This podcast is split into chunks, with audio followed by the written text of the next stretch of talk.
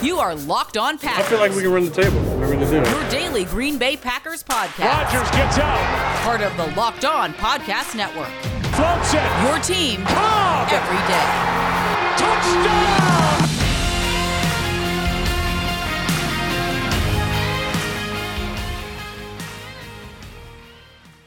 You're Locked On Packers, part of the Locked On Podcast Network, your team every day. I'm Peter Bukowski, and I cover the Packers for SB Nation and Packer Report. I cover the NFL around the internet. You can follow me on Twitter at Peter underscore Bukowski. Follow the podcast on Twitter at Locked On Packers. Like us on Facebook. Subscribe to the podcast, iTunes, Spotify, Google Podcasts, wherever you find podcasts. You will find Locked On Packers, the number one Packers podcast on the internet, and the show for fans who know what happened. They want to know why and how. Today on the show, I want to talk a little big picture Packers. I want to talk some secondary stuff because that is going to be a main focus of the offseason. And of course, we're going to, you know, dive deeper when we do our offseason report card series with the secondary. I want to start with this. Um, we, a couple weeks ago, and, and it was, I guess it was right after the Packers lost in the NFC Championship game, I said, um, and it was before that, in fact. I had a, a, conversation with some people on Twitter about whether or not you would give up the last decade of Aaron Rodgers. So every, everything post 2010 for a Super Bowl this season. So the 2011 season, you don't get the 2014 season, you don't get the 2016 run the table season, you don't get, and the 2020 season, you don't get. But you also don't get the heartbreak in 2011, the heartbreak in 2014, um, you know, the disaster of the 2015 season, uh, the disaster of the 2017 and 2018 seasons. You don't get those. And I think there's an, another interesting way of framing it, and it was something that I talked about with uh, Bart Winkler on the fan in, in Milwaukee on the radio last week. He and I are now members of the same family, the Entercom and Radio.com family. Shout out to him and, and shout out to them. And then Andy Herman brought this up, my Packer Report colleague, and he made it really simple. Tampa Bay in the last decade, two out of 10 winning seasons, one trip to the playoffs, seven seasons finishing last in the division, but one Super Bowl win. By contradistinction, Green Bay, eight out of 10 winning seasons eight trips to the playoffs, four trips to the NFC Championship game, zero Super Bowls. Tampa had almost as many seasons finishing last in the division as Green Bay had trips to the playoffs. Green Bay had more of them. What matters to you? What matters to you? And and I asked Nick Vile this, and he said all that matters is Super Bowls. I said, okay. Would you trade that for this? Would you trade a decade where you are wandering in the wilderness, where you are aimless and you got to deal with Jameis Winston throwing 30 interceptions. And you have to deal with teams that are terrible. You have to deal with a team that was so bad they got the number one pick in a year where there was not a Trevor Lawrence, in a year where there was not an Andrew Luck. You didn't get the benefit of that generational talent, where there wasn't a Myles Garrett or a Deshaun Watson and most of a decade of your life sucks. Sucks. It's awful. Your teams are bad. And yeah, you get a bunch of top 10 picks. And over the course of that, you get to draft Devin White. You get to draft Vita Vea. You get to have high second round picks. And you get to get guys like Antoine Winfield Jr. You get to use top 15 picks on Tristan Wirfs. You build a team over time, but but for a lot of that, you're bad. You're bad. And what I think is interesting is a couple years ago, I I, I asked the audience and, and my Twitter followers, would you change the outcome of the 2018 season? Would you say, okay, you, you would you rather have a playoff season where you knew you couldn't win the Super Bowl. You wouldn't win the Super Bowl, but you would get a playoff game or two. And it meant you kept Mike McCarthy. And there were some people that were like genuinely upset. There was another podcast um, that I'm not going to name, and they did a whole segment on on what a dumb question this was. I can't believe you would even ask that. Of course, you'd rather go to the playoffs. Well, okay. Isn't isn't this exactly the same? Where over the last decade, Green Bay sustained success. They gave themselves a ton of chances, and they just came up short a couple times. I mean, they were they were very close on a couple of occasions. 2014 most notably, but I, I think 2020 right there. I mean, think of how different this would be. Wouldn't you rather have those memories? And maybe you wouldn't. There is no right answer here. I just I wanted to frame it in a different way because I thought Andy's framing put it in in uh, better terms, at least the way that I look at it, and and I think it sets up at least my perspective on it a little bit better because I was always the I would rather have the Aaron Rodgers stuff. I would rather have the 2014 season. I would rather have run the table. Some of my favorite memories, some of my favorite games that I've been to, that I've watched, that I've experienced came in that 2014 season. 2016, they didn't win the Super Bowl, but we got a signature Aaron Rodgers moment against the Cowboys. A signature moment. So, yeah, you you got a game. The one game and it's the big one, right? Cool. There are a lot of seasons with a lot of great games over the last 10 years. I would rather take the 10 year stretch where I have 20 games that I remember and go, hell yeah. Those games were a blast to watch. Those teams were a blast to root for and to cover and to follow. Give me that. That's me. If you don't feel that way, that's fine. That's fine. If, if you if you would rather have the Super Bowl, listen, I understand. That's your that's your perspective. That's your right. You get to be a fan however you want to be a fan. And if that's if that's what you're looking for, if you think the Super Bowl is the only thing, you're probably the same people who are really mad about last year's draft. But this is also how you sustain success. And Green Bay has put themselves in a position over and over and over to knock on the door, to kick down that door. And I think it's worth mentioning how many times, how many sliding doors in the Patriots dynasty there were. I mean, if the tuck rule doesn't happen, if that game goes differently, a lot of things probably play out differently over the last 15 years.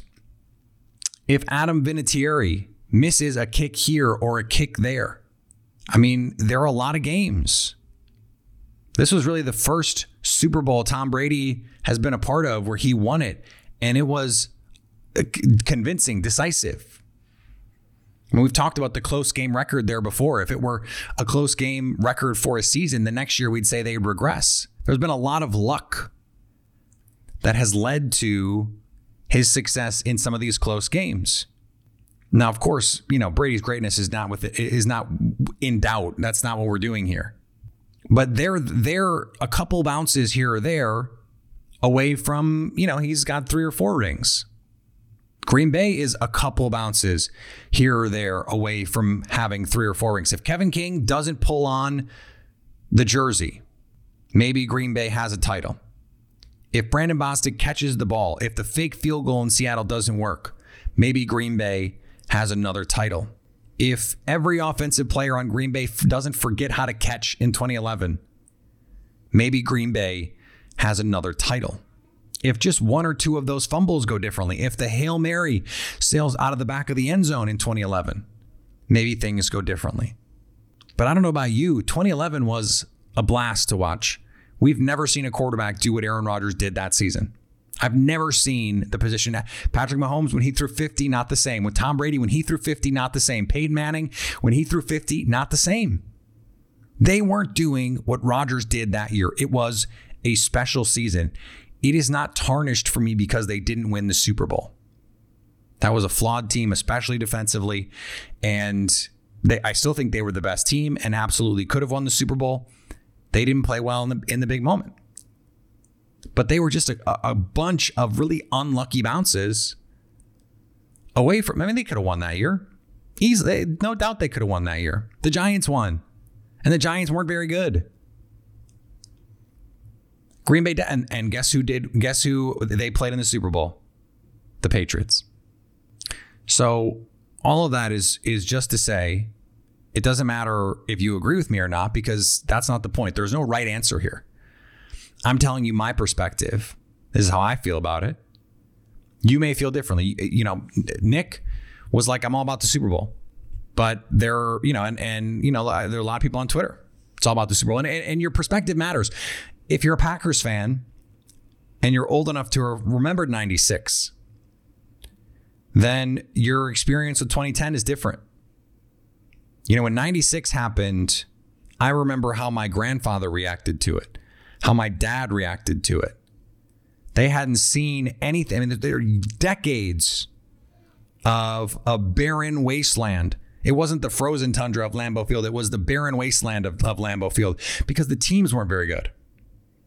And suddenly they were, and they won the Super Bowl for the first time in 30 years. And it was a big deal. Well, that made 2010, it's still awesome, still awesome, but it's not the same. You know, I was I was little in 96. Not little, little. I remember it. I was there. It was great. But I already, I already won. It's different. Once you win one, it's different. Jets fans would do anything because they've lived through the suffering. They've done the wandering. So they just want the thing. No more labor pains. They want the baby. I totally get that. And and Buccaneers, it's the same thing. This franchise has been awful for basically its entire existence outside of a handful of seasons with Tony Dungy and then that one year with Jon Gruden and then now. And so they've experienced all the gut wrenching losses. They've experienced the embarrassment of you know being a one win two win team they've experienced the embarrassment of being bad enough to need the first round pick and and to have that that number one overall pick not pan out you don't even give that guy a fifth year option it's a different perspective so for me as someone who's watched this team for you know 30 years i'm going to have a different perspective there are fans who they were six they were five when 2010 happened. They, they can't really appreciate it the same way. And so they're like, I want this Super Bowl. Enough with being close. Give me the Super Bowl. That's what I want. Totally reasonable. Totally reasonable. I get it. There's no right or wrong answer here. I just thought the framing of it when you look at the Bucks, because when I asked the question, the Bucks hadn't won yet. The Bucks are a great example of that feast or famine. I would I would rather because I have 96 and 2010 in my back pocket. I would rather be always be good because losing seasons, man, losing seasons suck. 2018, I mean, it's different now because I, I cover the team. And so the the fan part of me that I grew up with, it's it's not quite on the surface in the same way anymore. I don't live and die with the team the same way anymore. Part of that is just also just getting older. Some of you have, never, have no idea what I'm talking about. You are exactly the same you were when you were eight, and again, totally fine. It's it's 2018 was brutal. 2017 was brutal, and and people listen to the show. I would come on and I was hot. I was hot after these games going what is happening what is going on what are these guys doing what are the, what are the coaches doing imagine 10 years of that that's a lot of pain. Now, does that make the Super Bowl win, that one win, even better?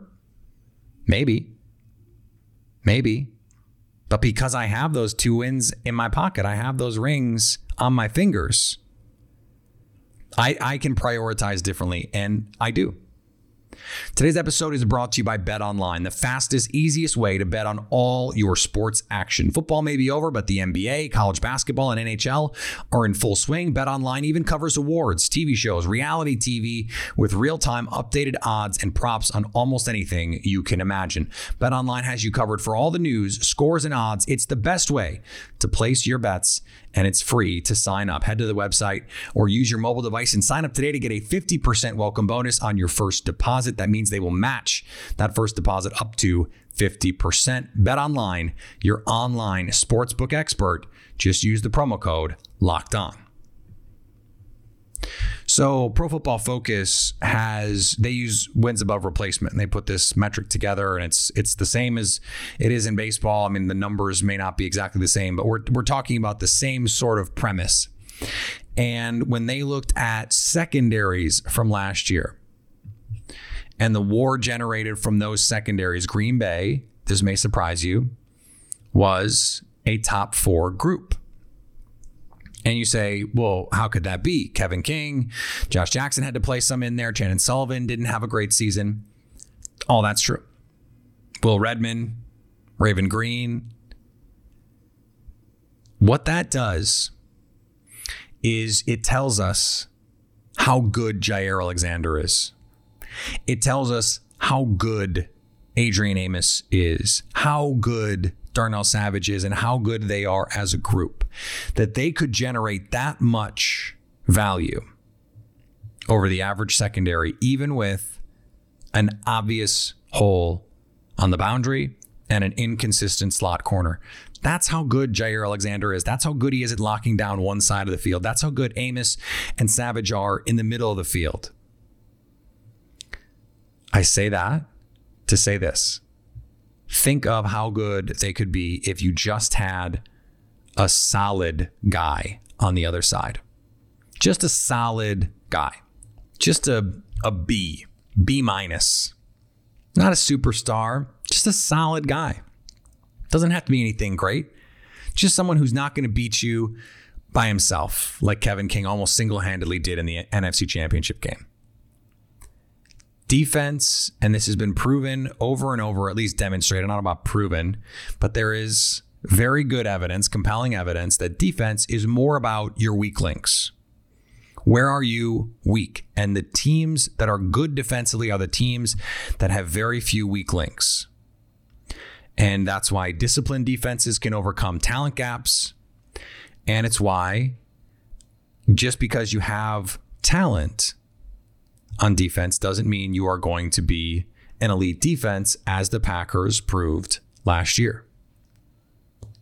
When you have these holes, when you have these inconsistencies, it is easier for them to be exploited by offenses than it is the other way around. It is easier when you have offensive deficiencies, it's easier to scheme around. If you've got a receiver who doesn't run well down the field, well, you might have another receiver who does, and so you can make up for that. If you've got a corner who doesn't run well down the field, receivers, they're going to line up their fast guy on your slow guy, and there's nothing you can do about it. And the the thing that you can do about it is you can slide safety help to that side, but that leaves you vulnerable on the other side. That creates new problems for you. So, just by the nature of how the game is played, it is much easier for an offense, as the Packers did last year, by the way, to say, okay, well, you know, we don't have a great number two receiver, but we have these guys who can play a role. Allen Lazard is this great big target, physical guy, great blocker, can can make catches in the middle of the field. You can use him on shot plays because he's got that build up speed. So on double moves, on posts, uh, on, on those kinds of plays, he can he can help you. And then you've got MVS to stretch the field and Davante to play everywhere. You don't need that you know, number two receiver, that bona fide guy just because of how offense can be schemed up. If you don't have a number two corner, teams are going to attack it and they're going to attack it relentlessly. And I thought Chandon Sullivan, after some early struggles against the Bucks, you know, came back and, and really played a lot better. But you could still stand to upgrade that. You could you could say, look, I think he's going to get better, and, and I do think he's going to get better in in more playing time. This is a big gap from him coming from college, and and he excelled in a reduced role, but when he had a bigger role in Philly, he didn't really know what was going on. And so this is all a big adjustment for him, a, a big gap in in where he was playing last year versus now. He takes that big jump. And it may take some time for him to acclimate. Corners are are not players who generally come out of college ready to go. It takes time with these guys, and and physically, I think he has the athletic ability there's some, you know, some technique things here and there that that I think he can clean up. Generally, I like I like what he brings, and I, I'm not going to worry about your nickel corner. If Green Bay really had two boundary corners they felt good about, you could move Jaire into the slot against a receiver who, if they were really beating you from the slot, you could do that. It's just not something that I would worry about. That's what makes this boundary corner spot so important for Green Bay to fix because it really is the spot. You know, there are going to be fans who go, oh, well, the linebacker, the linebackers were fine last year. Krys Barnes is fine. Kamal Martin is fine. And up front, you've got Kenny Clark, Kingsley Keke when healthy. The the combination of Lancaster and Lowry, those guys aren't great, and and they might even be not very good. They're not gonna they're not gonna single handedly hurt you. They're not gonna single handedly lose you a game, right? Kevin King being bad can single handedly lose you a game, as we saw. It is the priority position this offseason. Full stop. Because offensive tackle is another premium position. Green Bay, we don't know what their plan is. With Elgton Jenkins, he could be the right tackle of the future. We know David Bakhtiari is. And I don't think you use a first round draft pick on a tackle just so you have someone be, when Bakhtiari may or may not be ready to start the season. You would take a tackle early because you think they are the, the right tackle of the future, assuming Elgton Jenkins isn't that guy. There really isn't anyone else who, if you go from what they had last year to a first round talent, someone who hits just and and not even you know uh, that upper echelon first round talent. Just take a guy who becomes a capable starter, go from sub replacement level to you know something a, a little bit above replacement level. The position where that would be the biggest jump is that boundary corner spot. If you replace Kevin King with someone who just doesn't kill you, then that that war number, and I think the eye test says this defense can be really good because he was a weak link. And maybe that's Josh Jackson. Maybe this new defense, it's a zone heavy defense, a lot of cover three, a lot of cover four, some cover two sprinkled in there, and very little man. Maybe that's what you need with Josh Jackson. Because I'm not ready to give up. And if you're going to play a bunch of two deep safeties, then guess what? The, the speed issues, such that they are for, for Josh, they're mitigated because you have two deep safeties and teams are just not going to beat you over the top. I think Joe Barry could be a great thing for Josh Jackson. I've said that on the show. And I've been made fun of by Packer fans for being the last guy who believes in Josh Jackson. By the way, I I uh, I, I think it's over for Oren Burks. They just they they don't want him on the field.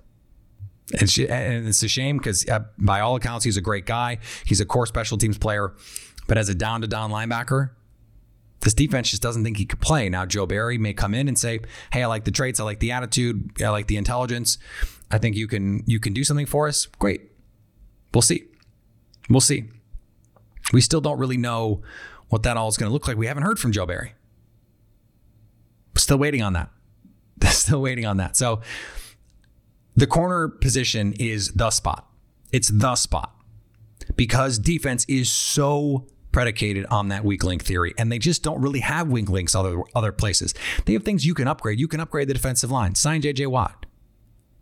And we'll, we'll finish the we'll finish the podcast on that.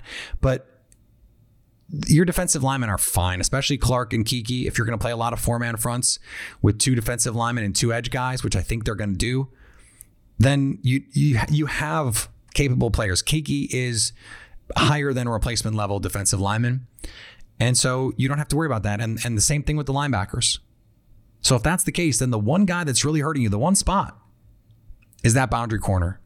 And so that has to be the focus of this offseason. And, and every time Green Bay's had a bugaboo spot like that, Brian Gutekunst, he's gone out, he's signed somebody, and he's thrown a bunch of draft capital at it. I think that's exactly how Green Bay is going to handle the cornerback position this offseason.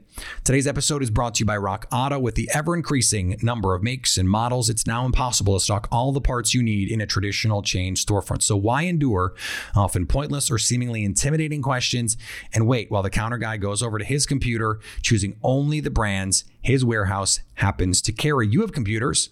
You have a, a, smartphone. You have access to rockauto.com at home and in your pocket. Rock Auto is a family business serving auto parts customers online for 20 years. Go to rockauto.com to shop for auto and body parts from hundreds of manufacturers. Best of all, prices at Rock Auto are always reliably low and the same for professionals and do it yourselfers. Why spend up to twice as much for the same parts? Go to rockauto.com right now and see all the parts available for your car or truck and write locked on in their How Did You Hear About Us box so they know we sent you let's finish on this. There was a report out of Texans Daily, Ms. Mike Fisher's report. Um, I, I don't know the media landscape down there well enough to know, um, you know, what the what the situation is with some of these people and and what their their hit rate is on some of this stuff. But he said, reported according to a source, and he's a normally a Cowboys guy, but you know, um, that the most likely outcome for JJ Watt is in Green Bay. It's not a huge leap to make that claim. Um, a lot of the odds makers agree, although Bet Online d- does not. Um, they see them more like the second most likely option after Pittsburgh, Tampa Bay, and Buffalo is right there too. I, I, I have nothing to add to the report. I just wanted to let you know that that report existed. It's out there. Um, it sounds like Green Bay is a very real player here. And I guess we can't have a podcast any day without addressing it because it's a huge deal. It's a huge deal. And it's a huge deal to fans, and it would be a huge deal to the team. It would be a huge deal for JJ. And so I guess until until there is a signing, and, and I would expect JJ to take his time, mull his options. There's going to be plenty of people interested. I mean, if it's a dozen teams, as Ed Werder reported, he's got a lot of of ideas to sift through. Okay, which which situation is best for me? Which team is best for me? Which city is best for me? And then you figure out money. And there's not everyone is going to be able to afford to pay what he's worth. He has to decide um, how much he wants to to push on that end because you know two teams presumably who he'd really like to play for green bay and pittsburgh don't have a lot of money so they've got to figure that part of it out. All right, we'll be back tomorrow, five days a week. Remember, the off season, we don't sleep. We just keep plugging, we keep chugging, and we've got a lot more to get to coming up later in the week. Follow me on Twitter, Peter underscore Bukowski. Follow the podcast on Twitter, Locked On Packers. Like us on Facebook. Subscribe to the podcast, iTunes, Spotify, Google Podcasts. Wherever you find podcasts, you will find Locked On Packers. And anytime you want to hit us up on the Locked On Packers fan hotline, you can do that 920 341 3775 to stay locked on Packers.